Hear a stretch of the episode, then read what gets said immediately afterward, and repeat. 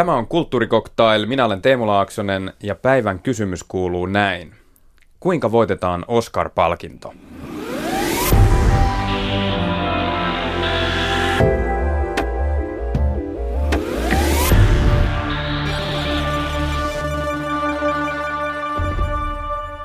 Suomalaisten Oscar-historia on aika nopeasti kerrottu. 80-luvun puolivälissä Jön Donner otti tuottajana vastaan Ingmar Bergmanin Fanny ja Alexander-elokuvan voittaman Oscarin.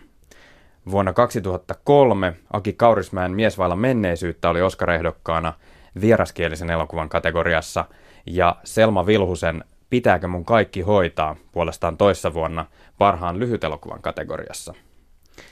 Viime talvena hyvin lähelle Oscar-ehdokkuutta pääsi Klaus Härön ohjaama Miekkailija. Se valittiin niin sanotulle shortlistille, eli yhdeksän parhaan elokuvan joukkoon, joista sitten vielä neljä pudotettiin pois, ja valitettavasti Miekkailija oli näiden joukossa, eli viisi päätyi lopullis- lopullisiksi ehdokkaiksi. Miekkailija kuitenkin äh, sille myönnettiin Golden Globe-ehdokkuus, äh, mikä oli harvinaista suomalaiselle elokuvalle sekin. Tällaisen kultaisen maapallon muuten on suomalainen elokuva voittanut vain kerran, Valkoinen peura vuonna 1957. Tänä vuonna Suomi on lähettänyt omaksi Oscar-ehdokkaakseen Juho Kuosmasen hymyilevän miehen. Se siis kilpailee pääsystä ehdokkaaksi vieraskielisen elokuvan kategoriassa – Merkittävän amerikkalaisen elokuvalehden Hollywood-reporterin kolumnisti Scott Feinberg on nostanut omissa ennusteissaan hymyilevän miehen varten otettavaksi Oscar-ehdokkaaksi. Tapasin hänet ja kysyin, mihin hän perustaa arvionsa. It's one of the top films of the year in any country, let alone Finland, and it's very exciting that it's now been submitted for the Oscar.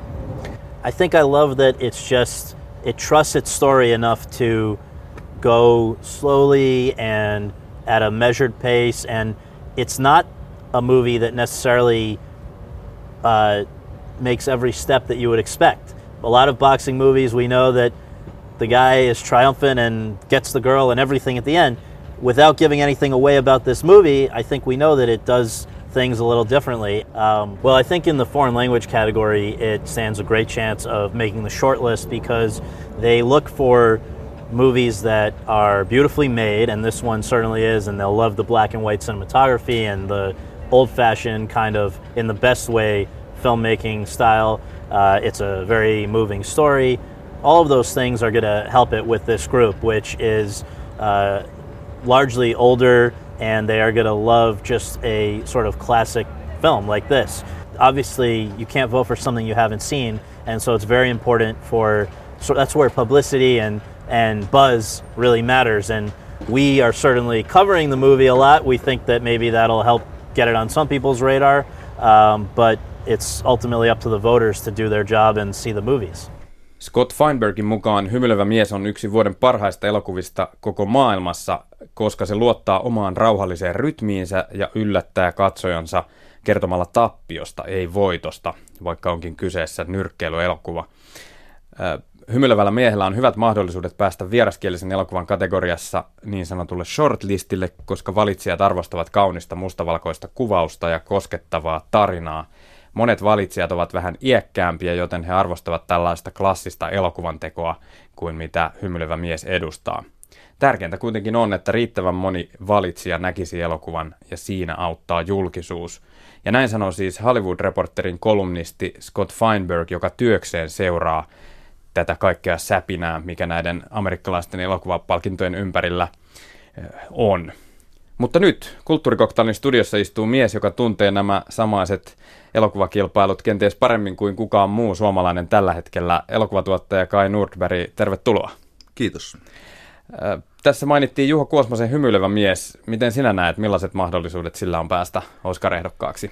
No, hymyilevällä miehellä on realistiset mahdollisuudet päästä Oscar-ehdokkaaksi, mutta se ei ole koskaan helppoa. Aina on suurempi mahdollisuus ei päästä kuin päästä, että siinä täytyy niin kuin pitkässä juoksussa todella monen asian onnistua lähes täydellisesti, jotta edes voi päästä shortlistalle. Tapaamani Scott Feinberg todella tuntuu rakastavan hymyilevää miestä. Minkälainen elokuva se sinun mielestäsi on? No, niin kuin mä sanoin, niin hymyilevä mies on tota, ehdottomasti hyvä elokuva ja tarpeeksi hyvä elokuva. sanotaan nyt shortlistalle ainakin, mutta, mutta tota, leffa on ehkä 50 prosenttia, luo 50 prosenttia mahdollisuuksista ja toiset 50 prosenttia täytyy sitten tehdä, tehdä tota, äm, hyvällä strategialla, fiksulla kampanjalla ja, ja tahdolla. Täysin detaljiasia, mutta tuli mieleen, että tässä siis nyrkkelijä Olli Mäki valmistautuu MM-otteluun vuonna 1962. Mustavalkoinen enemmän rakkaustarina kuin nyrkkeilyelokuva, mutta kuitenkin siinä on tämä nyrkkeily niin kuin tärkeässä roolissa ja Olli Mäki valmistautuu ottelemaan nimenomaan amerikkalaista maailmanmestaria vastaan. Onko sillä mitään väliä, niin kuin, ovatko Yhdysvaltain elokuva-akatemian valitsijat jotenkin heidän helpompi samastua tähän tai kiinnostua, kun siinä on tämmöinen yhteys? No en usko. Suuri osa akatemian jäsenistähän on e, e, entisiä elokuvatyöntekijöitä, entisiä tai nykyisiä elokuvatyöntekijöitä. Nyrkkeilyelokuvia on tehty paljon, se on heille, heille tuttu laji. Kyse on oikeastaan niin kuin pitkälti siitä, että siellä on paljon elokuva-alan eri osa-alueiden käsityöläisiä, he arvostavat, arvostavat sitä käsityötä ja sitä ammattitaitoa, mikä hyvän elokuvan taakse aina kätkeytyy. Kai Nurperi, olet siis eh, tuottaja ja toimitusjohtaja Making Movies-yhtiössä. Teidän elokuvianne ovat muun muassa Petri Kotvitsan Musta jää yhdeksän vuoden takaa ja Klaus Härön Miekkailija viime vuodelta ja nyt sitten tämän syksyinen Selma Vilhusen esikoispitkä tyttö nimeltä Varpu. Koska Suomella voi olla vain yksi ehdokas omaksi Oscar-ehdokkaakseen, ja tänä vuonna se on hymyilevä mies, niin valitettavasti tämä hieno tyttö nimeltä Varpu ei voi nyt pyrkiä Oscar-kisaan, mutta se voi pyrkiä Golden Globe-ehdokkaaksi. Äh, kerro, mitä Varpun kanssa juuri nyt tapahtuu. No, juuri nyt viimeksi, viimeksi aamulla olen tot, ollut yhteydessä Los Angelesiin meidän tuota, PR-toimiston johtajan ja olemme tehneet strategian nyt niin kuin tuleville päiville. Meillä on käynnissä Indiegogo-kampanja, jonka kärkenä on se, että haluamme nostaa esiin tätä hienoa elokuvaa nimenomaan naisnäkökulmasta. Se on naistekijöiden naisnäkökulmasta tekemä elokuva, jossa, jossa naisilla on, on, on ääninäkökulma ja, ja, ja koko niin kuin kerronnan skaala. Tähän on se, mihin Hollywoodissa on herätty, että, että siellä on häpeällisen vähän naistekijöitä oikeastaan yhtään missään positioissa, varsinkin ohjaajana tietysti. Ja tämä nyt on niin kuin sen lisäksi, että tyttö nimeltä Varpu on hieno, hieno, loistava, yllätyksellinen ja äärimmäisen koskettava elokuva, niin tämä on semmoinen lisä, mikä me voidaan tuoda meidän kampanjassa esiin. Viime talvenahan Oscar Akatemian toimintahan pysähtyi kokonaan boikotin takia kun naiset ja, ja erilaiset et, etniset vähemmistöt ilmoittivat, että nyt riittää, että tämä valkoisen miehen ylivalta valta täytyy nyt loppua. Että, että tämän Oscar Akatemian jäsenistön niin kuin, demografinen ja, ja tota, sukupuolijakauma on, on, on yksinkertaisesti hävytön. Ja, ja tällä hetkellä se suurin, suurin niin kuin yksittäinen aihehan siellä on, on nimenomaan niin kuin tasa-arvo. Ja tota, me ollaan siinä mielessä täydellisessä saumassa ja, ja tota, tätä täytyy käyttää, koska tämä on niin kuin meidän leffassa niin elimellisesti mukana, vaikka ei se tasa-arvosta kerro se elokuva, mutta, mutta tota, se on hieno, hieno niin kuin naisten tekemä naiselokuva. Mainitsit Indiegogo, mikä, mikä se on? Se on joukkorahoitus yhtiö, jonka kautta voi muodostaa joukkorahoituskampanjoita. Me käytettiin jo miekkailijassa tätä joukkorahoitusta, mutta ei niinkään keräämään sitä rahaa meidän kampanjaa varten, vaan enemmänkin PR-mielessä, koska, koska nämä joukkorahoituskampanjat tietyllä tavalla hoidettuna, ne on aivan loistavia PR-työkaluja. Esimerkiksi miekkailijassa kun me aloitettiin meidän kamppis, me oltiin ennakkorankingeissa jossain siellä 70, siis leffoja oli, taisi olla 83, me oltiin ai, aivan siellä alhaalla. Ja me ruvettiin miettimään, että me ei ikinä pystytä niin kuin rahalla tai millään jalkatyöllä tai millään suhteella nousee sieltä. Mutta tietysti internetin maailma on, maailma on täynnä mahdollisuuksia ja me luotiin tämmöinen joukkorahoituskampanja, ää, tota, jonka, jonka ajatuksena oli se, että Let's Make the Fencer tehdään miekkailijasta ensimmäinen suomalainen Oscar-voittaja. Ja tota, sitten me lähestyttiin kaikkien meidän kontaktien lisäksi me lähestyttiin kaikkia yhdysvaltalaisia miekkailukerhoja, joita löytyi muistaakseni 327. Ja miekkailu on heille sydämen asia ja hyvin harvoin tulee elokuvia, jotka käsittelee miekkailua. Nämä ihmiset on hirveän omistautuneita sille omalle lajilleen. Sitä kautta me pystyttiin ruveta luomaan sitä niin kutsuttua bassia, eli sitä huhua siellä, että tässä on hyvä elokuva, tässä on jotain erityistä. Ja tota, se on kaikki niin kuin mentaalikapasiteetista kiinni niin kuin tässäkin, että pitää olla ajatus, idea, sitten luodaan strategia, sitten lähdetään toteuttamaan sitä. Ei se kaikki rahaa vaadi, se vaatii ennen kaikkea niin kuin hyviä ideoita. Kuinka paljon helpompaa on nyt tehdä ö, elokuvakampanjaa Yhdysvalloissa, kun on tämä miekkailijakokemus alla? No se on huomattavasti helpompaa. Sanotaan, että, että, että nyt meillä on verkosto olemassa ja meillä on, me tiedetään, miten asiat toimii, me tiedetään, miten ne toimii, miten luodaan joukkorahoituskampanjasta toimiva PR-työkalu, me, tiedet, me, me tunnetaan paljon ihmisiä, me tiedetään, mihin pitää satsata, mihin, mitkä ajoitukset täytyy olla kohdallaan, milloin täytyy screeneri lähteä valitsijoille ja miten heitä lähestytään ja, ja kuka heitä lähestyy. Et, et, tota, oikeastaan niin kuin kaikki osa-alueet on, on kertaalleen käyty läpi ja tietysti se nyt on selvä. Nyt on kokemusta, niin nyt pystytään niin kuin tekemään asiat vielä paljon paremmin. Ei tarvitse enää opetella. Plussit tietysti Hollywoodissa kaikki asiat on henkilökohtaisia. Ei ole mitään yleisiä asioita asioina. Ne kaikki asiat liittyy johonkin henkilöön, johonkin ihmissuhteeseen, johonkin tapaamiseen. Meillä on siellä hyvä verkosto ja esimerkiksi nyt kun me oltiin, pidettiin meidän esitys Beverly Hillsissä äh, Hollywood Foreign Press Associationin jäsenille, niin useat jäsenet sanoivat ihan suoraan, että me tultiin paikalle, koska viime vuonna teillä oli niin hyvä leffa ja äh, teillä oli niin hyvä dinneri, että tota, äh, haluttiin ta- tavata uudestaan. Ja se on tämä äh, HF äh, PA. PA, eli tota Hollywoodin ulkomaiset toimittajat järjestö, jossa on noin 90 jäsentä, jotka Joo. siis järjestävät tätä Golden Globe-kisaa. Joo. Joo. Miltä muuten tuntuu se, että hy- hymyilevä mies nyt vei tämän Oscar-ehdokkuuden, vaikka sinulla on kokemusta nimenomaan Oscar-kampanjan tekemisestä viime vuodelta ja on myös käsissä hyvä, todella hyvä elokuva, eli tämä Vilhusen tyttö nimeltä Varpu, mutta nyt vaan sattu kaksi hyvää elokuvaa samaan aikaan.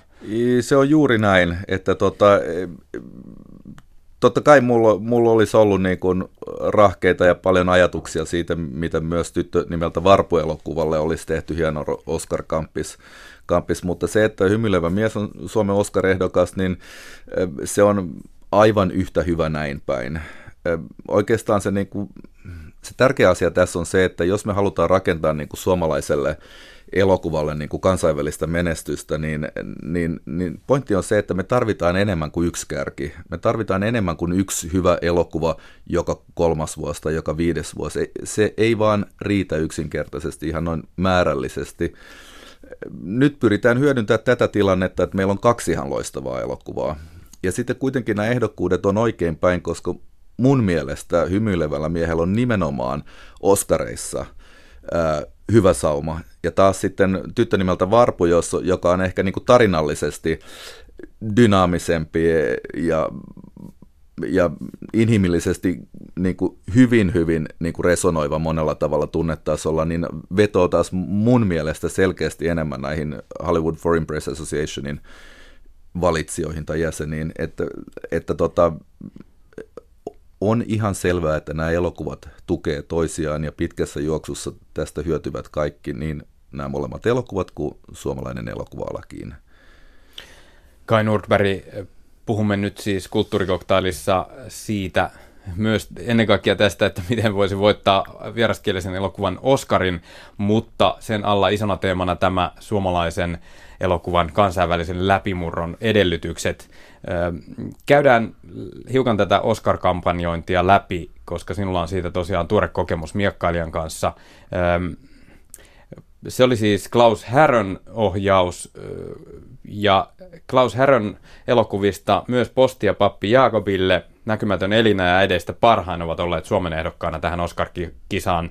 Sano ensiksi, että miksi juuri Härön elokuvat päätyvät näin hyvällä prosentilla Oscar-kisaan? No, se johtuu, se johtuu nimenomaan siitä, että Klaus Härhän tekee hyvin, hyvin klassisia elokuvia. Niissä on hyvin, hyvin klassinen tarinankerronta, hyvin klassiset tarinat, hyvin klassiset teemat ja, ja, ja, tota, ja fantastista käsityötä. Klaushan on niin kuin äärimmäisen solidi elokuvaohjaaja. Vakaa.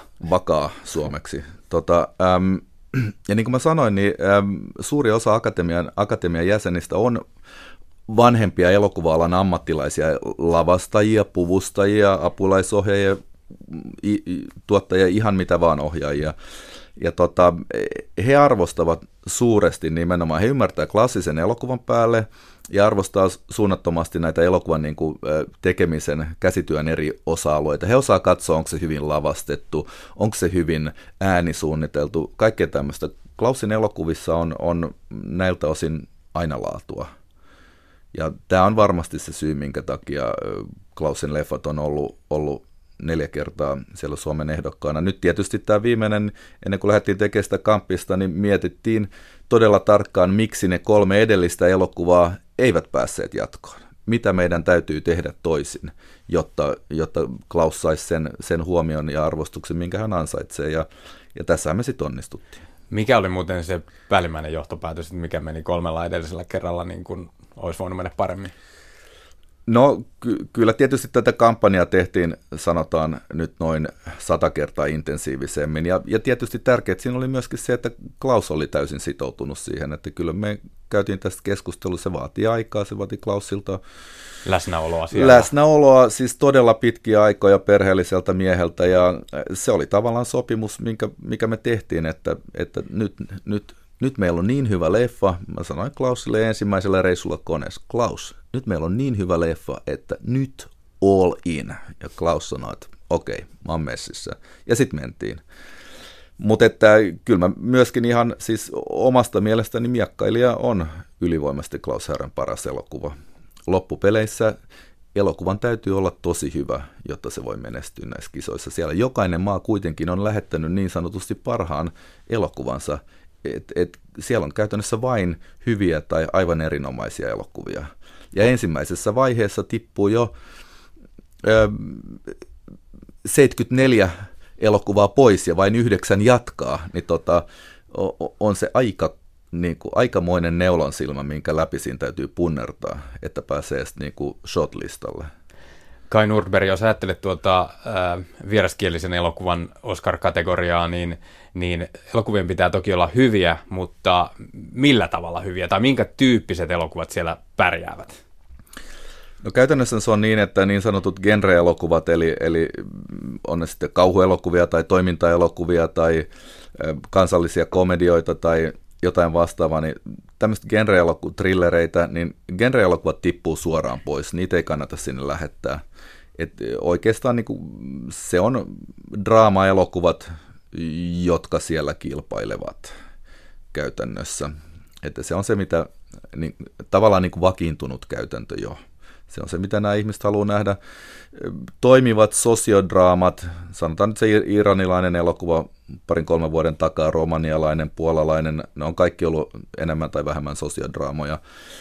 Jos on niin kuin hyvin niin kuin inhimillinen tarina, jossa yksilön kautta niin kuin onnistutaan tar- tarkastelemaan sitten niin kuin jotain todella suurta globa- universaalia asiaa, niin ne, ne on tämmöiset tarinat, jotka siellä toimii. Aki Kaurismäen leffathan on käytännössä aina tällaisia, että ei mikään ihme, että Aki sai silloin se ehdokkuuden. Mutta siinä tietysti tällä seulalla tippuu, tippuu jo niin kuin hyvin suuri osa elokuvatuotannoista pois. Mutta sitten, sit, sitten se on kyllä näin, että sen elokuvan täytyy koskettaa. Ja tota, hyvän elokuvan tekeminen on tosi vaikeaa. Ei se meistä parhaimmillekaan usein onnistu. Että, että tota, kyllä se, niin kuin kaikki pohjaa siihen, että teos on, on poikkeuksellisen onnistunut ja poikkeuksellisen laadukas joka elokuvan tekemisen osa-alueelta, plus sitten, että siinä on koskettava universaali tarina. No sitten kun tämmöinen elokuva on käsissä, niin mitä sinä tuottajana lähdet tekemään? Vaikka nyt miekkailijatapaus on hyvä esimerkki. Niin, silloin kun mä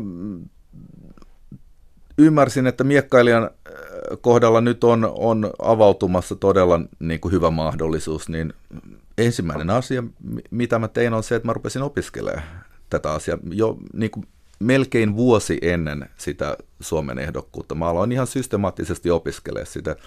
Aloitin siitä, että menin käymään Jörn Donnerin luona ja tota, katselin hänen Oscar-patsastaan ja kysyin, että Jörn, miten nämä asiat hoidetaan? Mitä Jörn sanoi? Jörn oli hyvin realistinen, sano, sanoi, että tota, kaikki asiat on, on siellä hoitu henkilösuhteilla ja tota, sinne täytyy mennä ja siellä täytyy onnistua. Se, hänhän oli hyvin realistinen myöskin, että, että, tota, että ei se helppo ole, mutta oli myöskin tosi kannustava. Ja sitten tietysti skannasin läpi niin kuin ohjaajia, tuottajia, elokuvasäätiötä, erilaisia PR-ihmisiä, että miten tämä asia hoidetaan. Kävin seminaareilla, tapasin, Suomen tuli Joshua Jason-niminen tota PR-toimiston vetäjä ja hänen isänsä, joka on executive-komitean tota, puheenjohtaja, ja he pitivät täällä luennon, todella tyhjentävän luennon aiheesta. Tapasin heidät henkilökohtaisesti, imin itseni kaiken tiedon, mitä tästä asiasta Suomesta löytää. Ja, ja mä teen työtä, tämä on mulle intohimo sen lisäksi, että se on työ ja tota, se, oli, se oli pelkästään nautinto niin kuin selvittää se asia perinpohjaisesti, että miten tämä kuvio voisi vois mennä. Sano lyhyesti executive committee, niin mikä se on?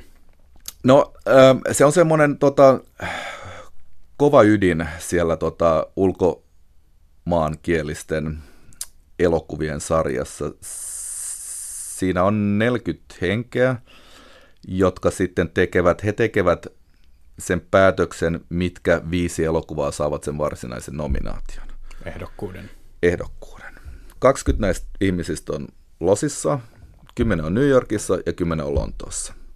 Ja tämä on niin kuin se kova ydin. Sen lisäksi he valitsevat, heillä on oma niin kuin ohituskaistansa, jolla he valitsevat kolme elokuvaa myöskin tähän shortlistalle. Loput kuusi elokuvaa valitaan sitten tota, jäsenistö valitsee. Mutta tota, jos onnistut pääsemään hyvin, hyvin asemiin tota, executive-komitean jäsenten piirissä, silloin sulla on hyvät kortit ja tämä on mun mielestä se, mihin, mihin hymy, hymyilevä mies voi, voi niin kuin hy, hyvässä lykyssä, jos asiat hoidetaan todella hyvin, niin tota, se voi nimenomaan tässä, tässä porukassa ruveta soittaa kelloa ja sitten, tota, ja sitten homma toimii. No Kai Nordberg, sitten kun olit saanut tätä tietoa imettyä itseesi, niin mitä käytännön askeleita aloit ottaa sitten siellä Los Angelesin päässä? Joo, no sitten tietysti täytyy, täytyy yrittää rahoittaa se kampanja, siis voitollista toimintaahan tämä ei ole, se on, se on sanottava heti alkuun, mutta, tota, mutta tavallaan mä tulin sitten siihen lopputulokseen, että, että itse mulla ei ole näitä kontakteja eikä oikeastaan sitten kuitenkaan niin kuin sitä osaamista, joten mun täytyy niin kuin luoda aparaatti, jonka sisällä sitä osaamista on mä pystytin sinne Los Angelesiin semmoisen ikään kuin semmoisen kolmialan, missä oli meidän myyntiyhtiö Little Film Company, joka oli siis Los Angeles, on Los Angelesilainen yhtiö. Sitten siinä oli meidän PR-toimisto, joka oli siis ihan palkattu PR-toimisto, mutta tämänkin olin, olin todella niin kuin pieteetillä selvittänyt, mikä olisi paras mahdollinen vaihtoehto. Se oli sinänsä aika helppoa, koska miekkailijan yhteistuottaja Alfilm, niin heillä oli edelliseltä vuodelta sekä Oscar että Globes-ehdokkuus, ja he oli käyttänyt tätä PR-toimistoa. Virolainen tuotantoyhtiö. Virolainen tuotantoyhtiö. Mutta mun kolmialkaan kuuluu siis myyntiyhtiö, PR-toimisto ja sitten Klaus Herren agentti, kaikki losissa. Ja nämä oli kaikki ihmisiä, joilla oli omalta suunnaltaan intressi viedä miekkailija elokuvan ehdokkuutta eteenpäin. Ja heidän varaan, ja oikeastaan heidän niin kuin se vaikutuspiirinsä oli kaikilla vähän erilainen. Ja sitten tavallaan mä käynnistin koneiston, joka oli täm, tämmöinen kolmio, ja sitten mä niin kuin sukkuloin siinä sen ympäristössä, ja, tota, ja sen päälle luotiin sitten tämä Indiegogo-kampanja, eli tehdään miekkailijasta Suomen ensimmäinen Oscar-voittaja. joka sitten niin kuin muodosti siellä, siellä niin kuin sähköisissä medioissa tota, niin kuin erittäin toimivan lisän tälle kampanjalle. Se on, se on ehkä hiukan outoa, mutta tota, Amerikassa niin kuin kuitenkin niin kuin sähköisten media, jopa Kaliforniassa niin kuin, niin kuin sähköisiä medioita ei, ei käytetä siinä määrin kuin Suomessa. Että tota, Viittaatko siis ennen kaikkea nettikampanjaan tavallaan? Tai no tähän? viittaan juuri netti, netissä tapahtuvaan kampanjointiin ja, ja sosiaalisessa mediassa. Et tota, jos sitä osaa käyttää, niin, niin siitä saa kyllä etua. Et sehän on työlästä, että ei sen nappia painamalla tapahtu. Että niin kuin se, meillä oli ihminen, joka siis twiittasi kaksi viikkoa, 12 tuntia vuorokaudessa. Se on todella kovaa duunia. Mutta niin kuin mä sanoin, me ollaan intohimoisia ja, ja me rakastetaan sitä, mitä me tehdään. No sanoit tuossa aiemmin, että, että Hollywoodissa kaikki on henkilökohtaista, ja nyt sinulla oli tämmöinen kolmijalka, joka tuntee sen henkilökohtaisten suhteiden verkoston. Miten he alkoivat sitten ikään kuin jalkautua sinne tai käyttää niitä suhteitaan, tai mitä se käytännössä tarkoitti? No käytännössä se tar- tarkoitti sitä, että äh, mehän mentiin sitten Klaus, Klaus Herran kanssa paikalle, ja Klaus vie, vietti sitten tota todella pitkä, varmaan yhteensä melkein kaksi kuukautta siellä. Klaus Herran agentti alkoi buukkaa Klausille tapaamisia erilaisten muiden leffaprojektien tai ihan vain esitelläkseen häntä, mutta tota, jokaisessa tapaamisessa, joita oli siis useita päivässä, niin kävi kuitenkin tietysti se käyntikortti oli aina se, että tässä on nyt ohjaajalla, jolla on just päällä tota, National Oscar Entry, eli Suomen Oscar-ehdokkuus juuri parhaillaan. Eli jokaisessa tapaamisessa, jokaisessa palaverissa tämä kävi ilmi ja tämä oli se syy, minkä takia Klaus, Klausia sitten vietiin eteenpäin. Minkä takia hänet kannattaa myös tavata. Ja... Joo, joo, joo, kyllä. Tota, ähm, sitten myyntiyhtiön puolesta, niin heidän tärkein tehtävänsä on tietysti myydä elokuvaa, joten he kontaktoi kaikki mahdolliset levittäjät. Samaan aikaanhan siellä on myöskin American Film Market, joka on tärkein niin kuin myy- elokuvien myyntitapahtuma, Jenkeissä globaali tapahtuma. On tietysti huomattavasti helpompi myydä leffaa, jos se on niin kuin jonkun maan Oscar-entry. Heidän verkostonsa on, on levittäjät ja, ja, ja jälleenmyyjät ja TV-ostajat ja, ja tota, tietysti he levittää sitä sanaa siihen suuntaan. Sitten on PR-toimisto, joka tekee ihan sit suoraan kampanjaduunia suoraan ää, akatemian jäsenille ja suoraan ää, Hollywood Foreign Press Associationin jäsenille ihan ja järjestää meidän screenauksia, aikatauluttaa niitä, katsoa, Eli että elokuvan on, esityksiä. Niin, elokuvan esityksiä, katsoa, että ne, ne on järkevissä paikoissa, järkeviin aikoihin, ja sitten se on ihan käsityötä tiedottaa näille jäsenille, että hei, nyt on tämmöinen leffa, tulkaa katsomaan tämä on hyvä, tämä kandee tsiigaa. Siinä menee aikaa, mutta siellä on, Hollywoodissa on muutamia toimistoja, joiden, joiden, jo, joilla on niin hyvä maine, että, että kun he suosittelevat, niin kuin tämä meidän toimisto, Media Plan PR, kun he suosittelee jotain leffaa ja kontaktoi ihmiset, jotka he tuntee tietysti henkilökohtaisesti, nämä ihmiset yleensä sitten tulee. Koska ne tietää, että, että näillä toimistoilla on vain leffoja, jotka, joissa on jotain poikkeuksellista. Eli kun vieraskielisen elokuvan Oscaria tavoittelee se noin 85 eri puolilta maailmaa lähetettyä elokuvaa, ja sitten siellä on Yhdysvaltain elokuva-akatemia, jolla on 7000 jäsentä. Äänestävätkö he kaikki näistä vai miten se toimii? He eivät äänestä kaikki, kaikki tässä tota, ensimmäisessä karsintavaiheessa. Se toimii niin, että, että Oscar Akatemian jäsenet voivat ilmoittautua esivalitsijoiksi tähän vieraskielisten elokuvien kategoriaan. Silloin he sitoutuvat katsomaan tietyn määrän vieraskielisiä elokuvia. Näitä ilmoittautuneita vuosittain ei ole kovin montaa sataa. Me puhutaan ehkä jostain kolmesta neljästä sadasta, sadasta jäsenestä. Ja sitten nämä 85 leffaa, jotka siellä on about ehdolla, niin ne jaetaan neljään ryhmään. Ja samaten, samaten nämä tota, valitsijat jaetaan neljään ryhmään. Ja sitten joka, sä sitoudut katsomaan sen oman ryhmäsi kaikki elokuvat. Ja, tota näin, ja sitten, sitten niille annetaan niinku ranking-pisteytys. Mä en nyt muista, onko se kuudesta vai seitsemästä kymmeneen. Ja pisteeseen. Ja tota, tavallaan nämä, sitten ne, kenellä on korkein ranking, ne päätyy sinne shortlistalle. Yhdeksän esiehdokkaan joukkoon.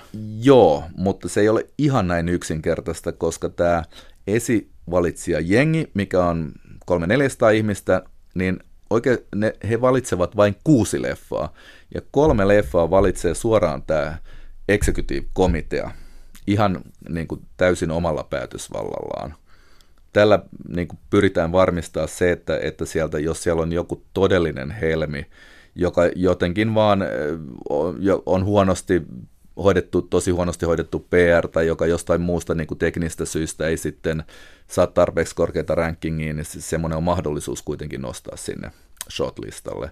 Se on, se on ihan hyvä systeemi, mikä niillä on.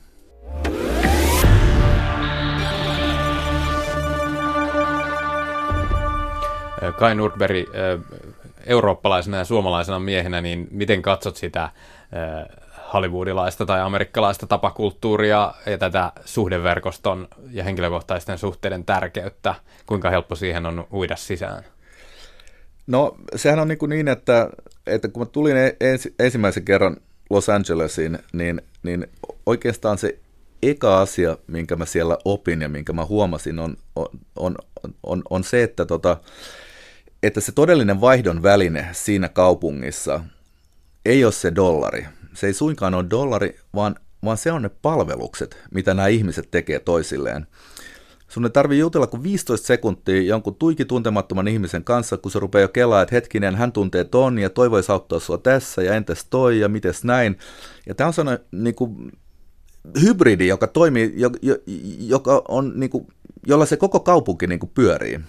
Ja, tota, ja tietysti niin kuin, tämä pitää ymmärtää, että, että se, että joku pyrkii tekemään sulle palveluksia ja auttaa sua, niin sillä ei ole mitään taka-ajatuksia, vaan se on vaan se tapa siinä kaupungissa. Ja kun kaikki toimii näin, tällä tavalla noin niin kuin tapakulttuurin osalta, niin se, se luo ihan mielettömän dynaamisen ilmapiirin. Ja sen takiahan siis Kalifornian osavaltio on maailman kuudenneksi suurin talous. Siis se osavaltio yksistään. Mm. Se, johtuu, se johtuu tästä niin kuin mindsetistä oikeasti. Se on se, se on se avain. Ja tietysti tässä se on ihan loistavaa. Se on ihan mahtavaa. Ihmiset on todella positiivisia. Voidaan tietysti sanoa, että, että, että ne on tyhjä jauhoja, mutta ei ne ole. Kyllä niin kuin paljon tapahtuu, kun pyritään jatkuvasti vuorovaikutuksessa niin kuin edistää ei pelkästään omia, vaan myös, myöskin niin kuin kaikkien lähellä olevien ihmisten asioita. Ja se kiertyy aina takaisin suhun. Se, se hyödyttää jokaista. Ja tota, tämä on niinku se, se suuri oppi, minkä mä Kaliforniassa ja äh, Hollywoodissa sain. Ja tota, siihen kyllä niinku, mielestäni onnistuin niinku adaptoitumaan, niinku, pääsee mukaan siihen imuun todella nopeasti. Että, ja se on niin kuin hyväksyttävä, että siihen on tavallaan lähdettävä, jos haluaa pärjätä. Joo, joo, se on totta kai, että, että että tota, siellä kaiken näköiset ja kokoset ja rotuset ihmiset kyllä, kyllä niin kuin toimii ja on, on hyväksytty ja, ja, ja tota, kaikkia arvostetaan siinä mielessä yhtä lailla, mutta, mutta kyllä, kyllä niin tämä on semmoinen asia, mihin, missä täytyy niin kuin sosiaaliset, sosiaaliset ja, ja henkiset kyvyt ja niin kuin tapakulttuurikyvyt niin kuin, täytyy riittää niin kuin, elää sit sitä niin kuin Californian way tä, mm-hmm. tässä mielessä. Se on, se on hieno asia ja tota, se on kyllä se, mitä mä niin kuin eniten, eniten sieltä kaipaan, että se tuottaa todella paljon niin kuin innostusta ja, ja voimaa niin kuin projekteihin. No jos ajattelet vielä tätä miekkailijan Oscar-kampanjaa, niin sinulla oli hyvät yhteistyökumppanit, joilla oli hyvät verkostot, jotka järjestivät riittävästi elokuvan esityksiä juuri oikeille tyypeille, jotka vielä sattuivat tykkäämään miekkailijasta, jotta se pääsi näin pitkälle. Näinkö se menee vai, vai mitä sanoisit näin niin kuin jälkiviisastellen? No kyllä se aika hyvä kiteytys toi on, mutta ehkä nyt sillä lisäyksellä että tosiaan niin kuin, tavallaan niin kuin kaiken täytyy onnistua, niin sitten se on mahdollinen se ehdokkuus, ei, ei yhtään vähemmällä. Mutta, tota, mutta tietysti kun ollaan, ollaan, siis Los Angeles on hieno kaupunki, se on oikeasti kaupunki, joka niin kuin elää ja hengittää elokuvaa. Se on the elokuvakaupunki maailmassa ja se on, se on, se on ihan mahtava fiilis niin kuin elokuvan tekijälle, elokuvatuottajalle olla siellä. Mutta, tota, mutta tietysti siinä kaupungissa on myöskin ne isot pojat, siellä on ne isot mogulit ja, ja sitten tota, kun puhutaan Oscareista tai Globesista, niin siellä nämä suuret elokuvatuottajat Sony Classicsin Michael Parker ja Weinstein Companyn Bob ja Harvey Weinstein, niin tota, kyllähän heillä on tietysti niin kuin valtava etulyöntiasema suhteessa siihen, kuka sen patsaan kulloinkin saa. Se on niin kuin heidän kotikenttänsä ja he, he sitä hallitsevat. Että mutta heillä on siis rooli myös ö, ulkomaisten elokuvien osalta, eli levittäjinä. Joo, joo kyllä, kyllä Sony Classics ja no Weinstein Companylla menee nyt hiukka huonommin, että ne on vähän vetäytynyt tästä ulkomaisten elokuvien tota, kisasta, mutta tota, Sony Classics on, on sel, selkeä niin kuin markkinajohtaja siellä ja, tota, ja sen, sen tot, Sony Classicsin pomo Michael Parker on varmasti vaikutusvaltaisin ihminen ja hänellä on aina niin kuin paras mahdollisuus voittaa se Oscari, Oscari halutessaan. Hän, ja hän valitsee hyviä ja sopivia elokuvia sitten levitettäväksi. Millainen elokuva pitäisi suomalaisen tekijän tehdä, jotta se pääsisi Sonic Classicsin levitykseen ja sitä kautta Oscar-ehdokkaaksi? No äh, nythän siis viime vuonna sekä siis Kultaisen palmun että Golden Globin, että Oscarinhan voitti elokuvan nimeltä Son of Soul, joka oli siis unkarilaisen tota, nuoren kundin tota, esikoisohjaus, ja se kertoi tarinan keskitys, keskitysleirille, keskitysleirillä olevasta miehestä, joka yritti löytää poikansa.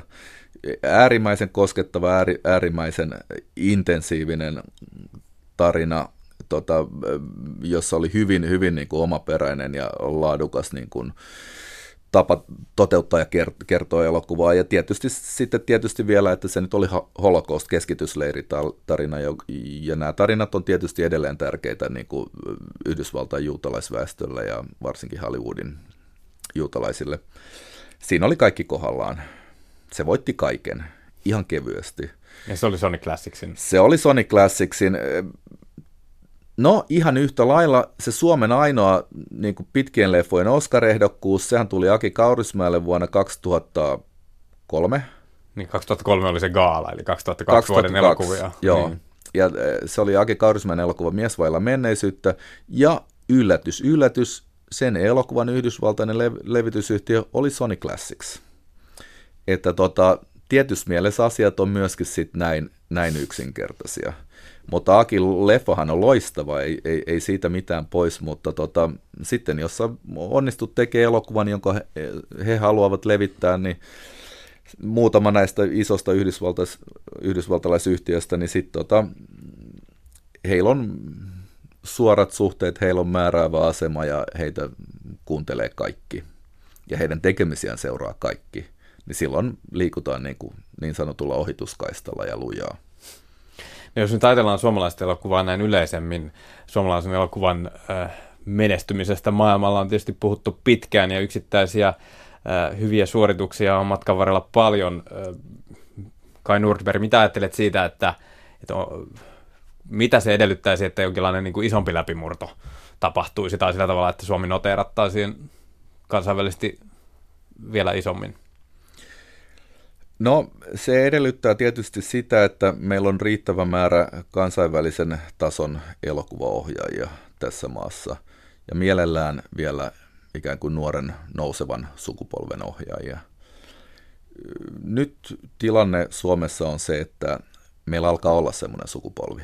Meillä on, meillä on loistavia esikoiselokuvia. Juho Kuosmanen, Selma Vilhunen, Jussi Hiltunen, Zaida Bergroth ja, ja muutama muu. Tässä täs on niinku riittävästi talenttia nyt, nyt jos, se, jos sitä tuetaan riittävästi, jos se pääsee tekemään leffoja ja pystytään niinku kehittämään riittävän hyviä käsiksiä, niin se läpimurto tapahtuu ihan niin kuin se tapahtui Tanskassa, äh, Ruotsissa ja äh, jopa Norjassa. Mutta tota, nämä ohjaajat ei, ei, ei pysty sitä yksin tekemään että tota, he, meillä on nyt todella paljon potentiaalia tulossa, mutta tota, kyllähän se Tanskassakin perustui siihen, että siellä niin kuin hyvin vahvasti ruvettiin myöskin Tanskan elokuvasäätiössä ja, ja kulttuuriministeriössä niin satsaamaan elokuvien markkinointiin ja, ja, ja et, et, et, et tuottajien täytyy ottaa se koko paletti, paletti haltuun jo, jo niin kuin elokuvan niin kuin suunnittelu, käsikirjoitusvaiheen alussa – siitä, että miten se markkinoidaan, miten se viedään kansainvälisiin markkinoille. Ja tota, tämä on se ratkaiseva tekijä, että varmasti tulee hyviä elokuvia Suomessa niin kuin, tai kansainvälisen tason elokuvia enemmän kuin aikaisemmin, mutta se, kyllä se pallo on nyt niin kuin tuottajilla ja rahoittajilla siinä mielessä, että, että täytyy löytyä niin kuin riittävän laadukkaita tuottajia, jotka kykenee niin tekemään sitten PR ja viemään niitä elokuvia kansainvälisille areenoille ja, ja sitten siihen täytyy löytyä tietysti resursseja. Omas, henkilökohtaisesti olen sitä mieltä, että suomalaisen elokuvan niin kuin suuri kansainvälinen läpimurto tulee tapahtuu seuraavien vuosien aikana. Siinä on kaikki edellytykset nyt olemassa. Nyt täytyy vaan painaa kaasu.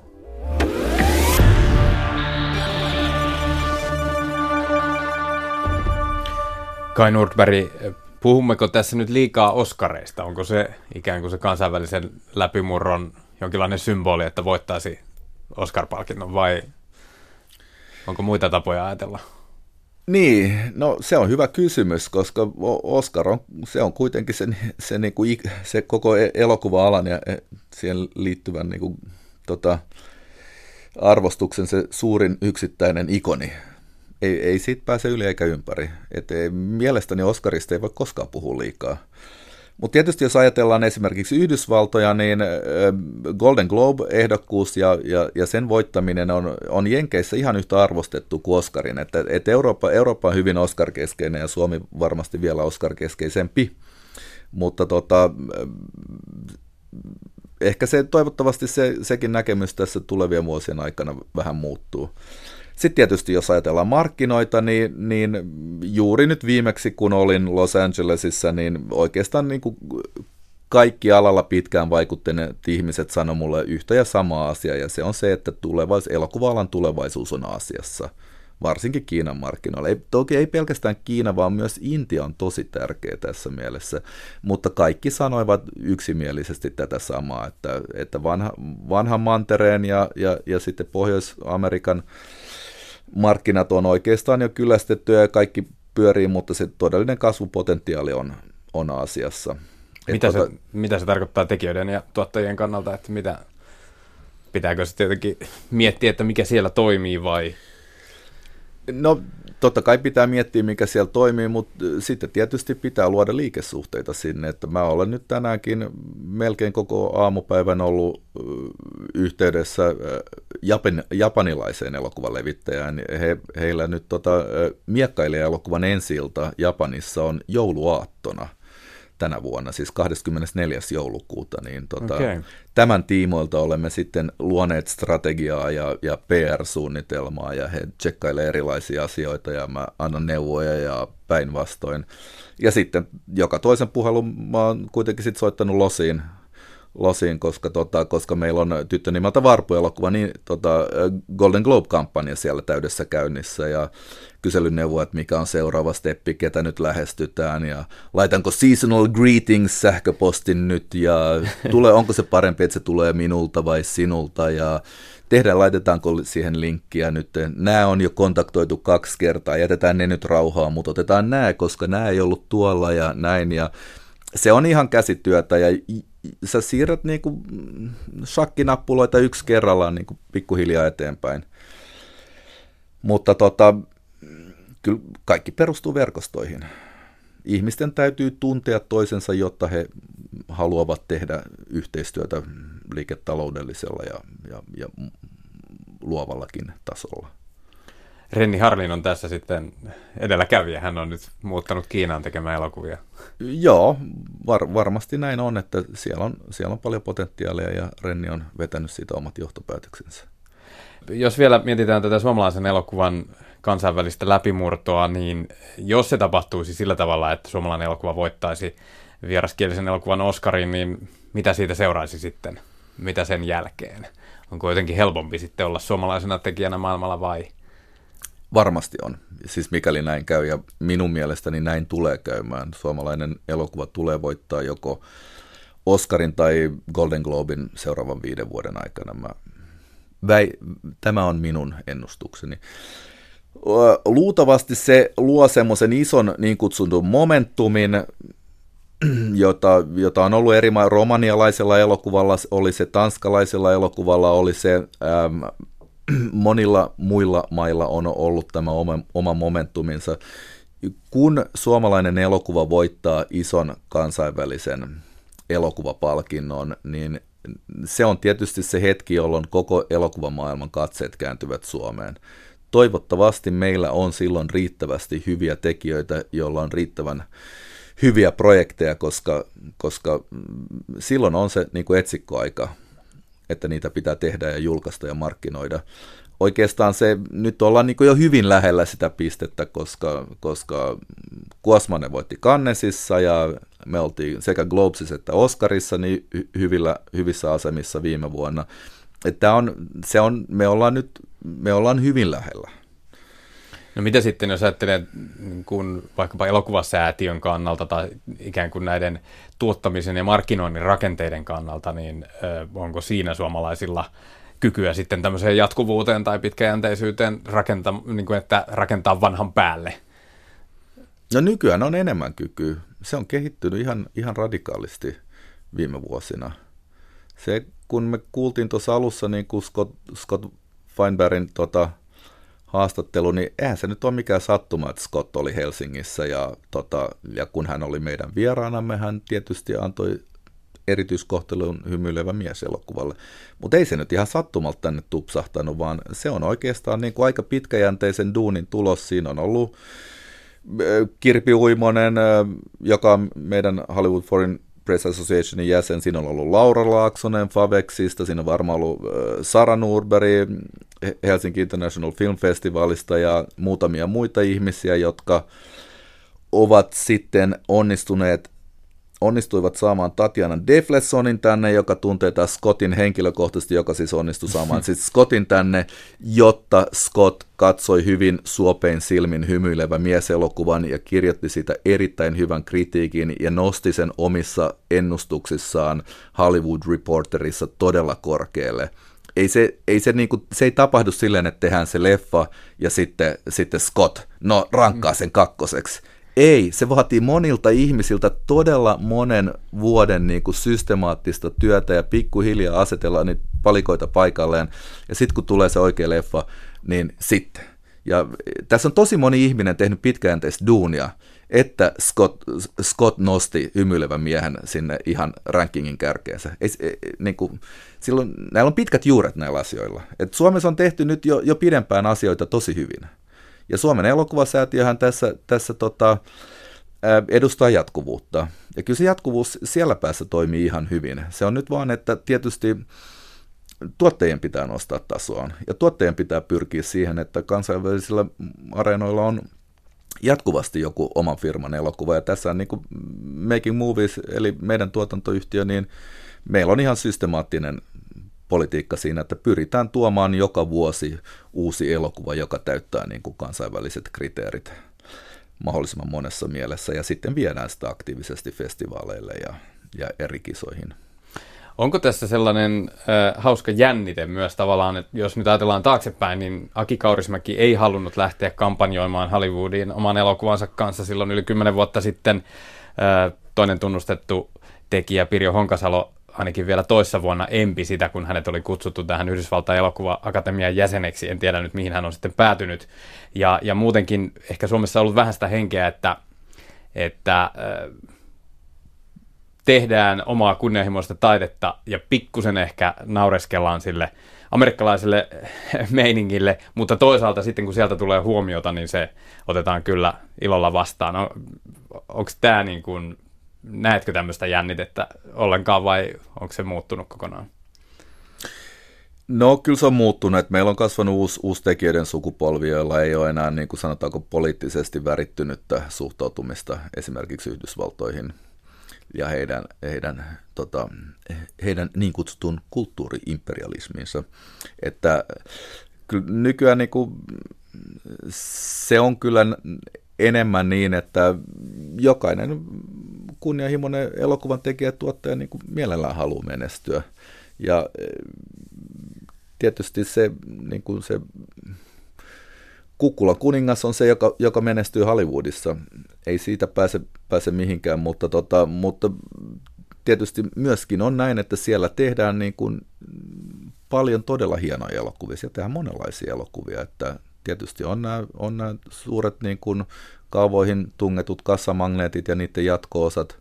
Se on varmaan se suurin rahantekoväline, mutta tota, kyllä se elokuvakulttuuri Yhdysvalloissakin on ihan hirveän paljon monimuotoisempaa kuin pelkästään nämä suuret tota, kassamagneettielokuvat. Miten, jos ajattelee vielä tätä kansainvälistä läpimurtoa, tässä nyt Juho Kuosmasen Kannesin kakkoskilpailusarjan pääpalkinto viime keväältä, mutta kansainvälisen läpimurron tekeminen, mikä siinä on vaikkapa näillä eurooppalaisilla elokuvafestivaaleilla, mikä niiden merkitys on? No, niiden merkitys on hyvin suuri. Ja tietysti täytyy sanoa, että täytyisi melkein kyllä voittaa siinä pääsarjassa joku palkinto, jos haluaa sitten, että, että se luo hyvät asemat taas sitten Oscariin ja Globesiin. Että tota, mutta Eurooppa on meidän kotimarkkina, me olemme eurooppalainen maa ja, ja yleensä se menee niin, että, että leffat pyritään tuottamaan sellaisessa syklissä, että ne voi päästä ensin Berliinin tai Cannesin elokuvajuhlille, josta sitten myyntiyhtiöt ja agentit – poimii, poimii niitä ja lähtee, lähtee sitten syksyllä. Tämä tapahtuu siis vuoden alkupuoliskolla ja sitten kesälomien jälkeen tulee sitten tämä Oscar-sesonkin niin sanotusti, mutta ne leffat pyritään näyttää siinä helmikuussa Berliinissä tai toukokuussa Cannesissa – ja miekkailijan osaltahan meillä oli niin, että meidän ensi oli niin myöhään keväällä, että me ei keritty tähän junaan, joka aiheutti niin todella suuria haasteita sitten meidän, meidän kampikselle, koska kaikki jenkkimyyntiyhtiöt oli valintansa siinä vaiheessa jo tehnyt, kun me tultiin, tultiin ulos. Mutta tota, tästä huolimatta onnistuimme sitten työssämme hyvin. Mutta tota, sanotaan, että jos eurooppalainen elokuva ei menesty Euroopassa, niin ei se kyllä menesty Jenkeissäkään. Et näin se menee Öm, jos, jos nyt ajatellaan tätä suomalaisen elokuvan tilannetta, elokuvatuottaja Kai Nordberg, olet sitä mieltä, että, että olemme todellisen läpimurron kynnyksellä, tai ainakin siinä mielessä, että suomalainen elokuva voisi voittaa Golden Globin, kultaisen maapallon tai sitten jopa Oscarin. Jos nyt katsot eteenpäin vuoden 2017 ensi-iltoja, minkälaisia odotuksia sinne kohdistuu? No mä väitän, että vuodesta 2017 tulee noin niin kuin kansainvälisellä, kansainvälisellä mittareilla mitattuna Suomen elokuvahistorian paras elokuvavuosi. Siellä on todella hyviä, laadukkaita elokuvia tulossa. Tietysti tulee Aki Kaurismäen uusi leffa, sitten sieltä tulee Jussi Hiltusen Armoton maa, joka on ihan mieletön esikoiselokuva, täysin, täysin siis henkeä salpaava. Se on sinun tuottama. Se on, joo, Mekin Moviesin tuottama. Sitten olen kuullut, että Zaida Berryruutin äh, elokuva, onko se Miami, Miami on, on kuulema erittäin hyvä. Ja tota, siellä on pari, kol, kaksi, kolme muutakin, jotka, jotka voi yltää tälle tasolle. Ja, ja siinä on kyllä enemmän tämmöistä kansainvälisen tason substanssia kuin Suomessa on koskaan ollut. Et tota, nyt ovet on auki. Ja tota, kyllä tämä nyt tietysti siis täytyy antaa nyt kredittiä koko suomalaiselle elokuva-alalle ja suomalaiselle elokuvakoulutusjärjestelmälle, että että nyt ollaan koulutettu riittävästi elokuvaohjaajia ja myöskin elokuvatuottajia taideteollisessa korkeakoulussa, jotta, jotta nämä asiat voi lähteä käyntiin. käyntiin että tota, mä väitän, että nyt seuraavaksi on sitten sadonkorjuun aika. Niin ensi vuonna tulee ensi myös Dome Karukosken ohjaama Tom Finland ja A.J. Annilan Ikitie ja Haku Louhimiehen tuntematon sotilas. Siellä on vähän sitten tätä Suomi 100 vuotta historiaosastoa. Joo, nämä taitaa kaikki kolme kuulua siihen, Joo. siihen kategoriaan. Mitä ajattelet tästä tällaisten elokuvien kansainvälisistä mahdollisuuksista? No näillä kaikilla elokuvilla onnistuessaan on ö, hyvä potentiaali kansainvälisiksi leffoiksi. Mutta tietysti täytyy onnistua. Ei, ei niistä yksikään ole tehty mitenkään Suomi 100 vuotta juhlavuotta varten, että kyllä ne on ihan, ihan niin kuin uniikkeja teoksia ja tota, todella mielenkiintoisia jokainen omalla tavallaan. E, Mutta että nähtäväksi jää, kuinka hyvin ne sit sisällöllisesti onnistuu. Jos ne onnistuu niin kun realisoimaan sen potentiaalin, mikä näissä projekteissa on, koska niissä pro, kaikissa projekteissa on todella hyvä potentiaali ja ohjaajathan on ihan mielettömän hyviä. Et, et jos se vaan onnistuu sisällöllisesti, niin, niin tota, varmasti tulee kansainvälistä menestystä. Se on, se on ihan selvä. Tulee jännittävä vuosi. Elokuvatuottaja Kai Nurperi, kiitos haastattelusta. Kiitos. Tämä oli siis Kulttuurikoktail, ja sanotaan vielä sen verran, että jos elokuvaohjaaja Juho Kuosmasen ajattelu kiinnostaa, kannattaa katsoa Yle Areenasta Kulttuurikoktailin dokumentti Kuosmasen vuosi. Se kertoo siis kannesvoiton tuomasta hulinasta ja Juho Kuosmasesta ihmisenä sekä elokuvaohjaajana. Julkinen menestys ja sitten semmoinen henkkoht menestys, ne on niin kuin täysin eri laidolta olevia asioita en sano, että osaisin sanoa, että mitä menestys niin itselle on, muuta kuin sitten jotain niin kuin vaikka omassa työssä vaan vapautta tehdä sitä niin kuin riittävillä resursseilla ja mahdollisimman niin kuin hyvä isolla vapaudella.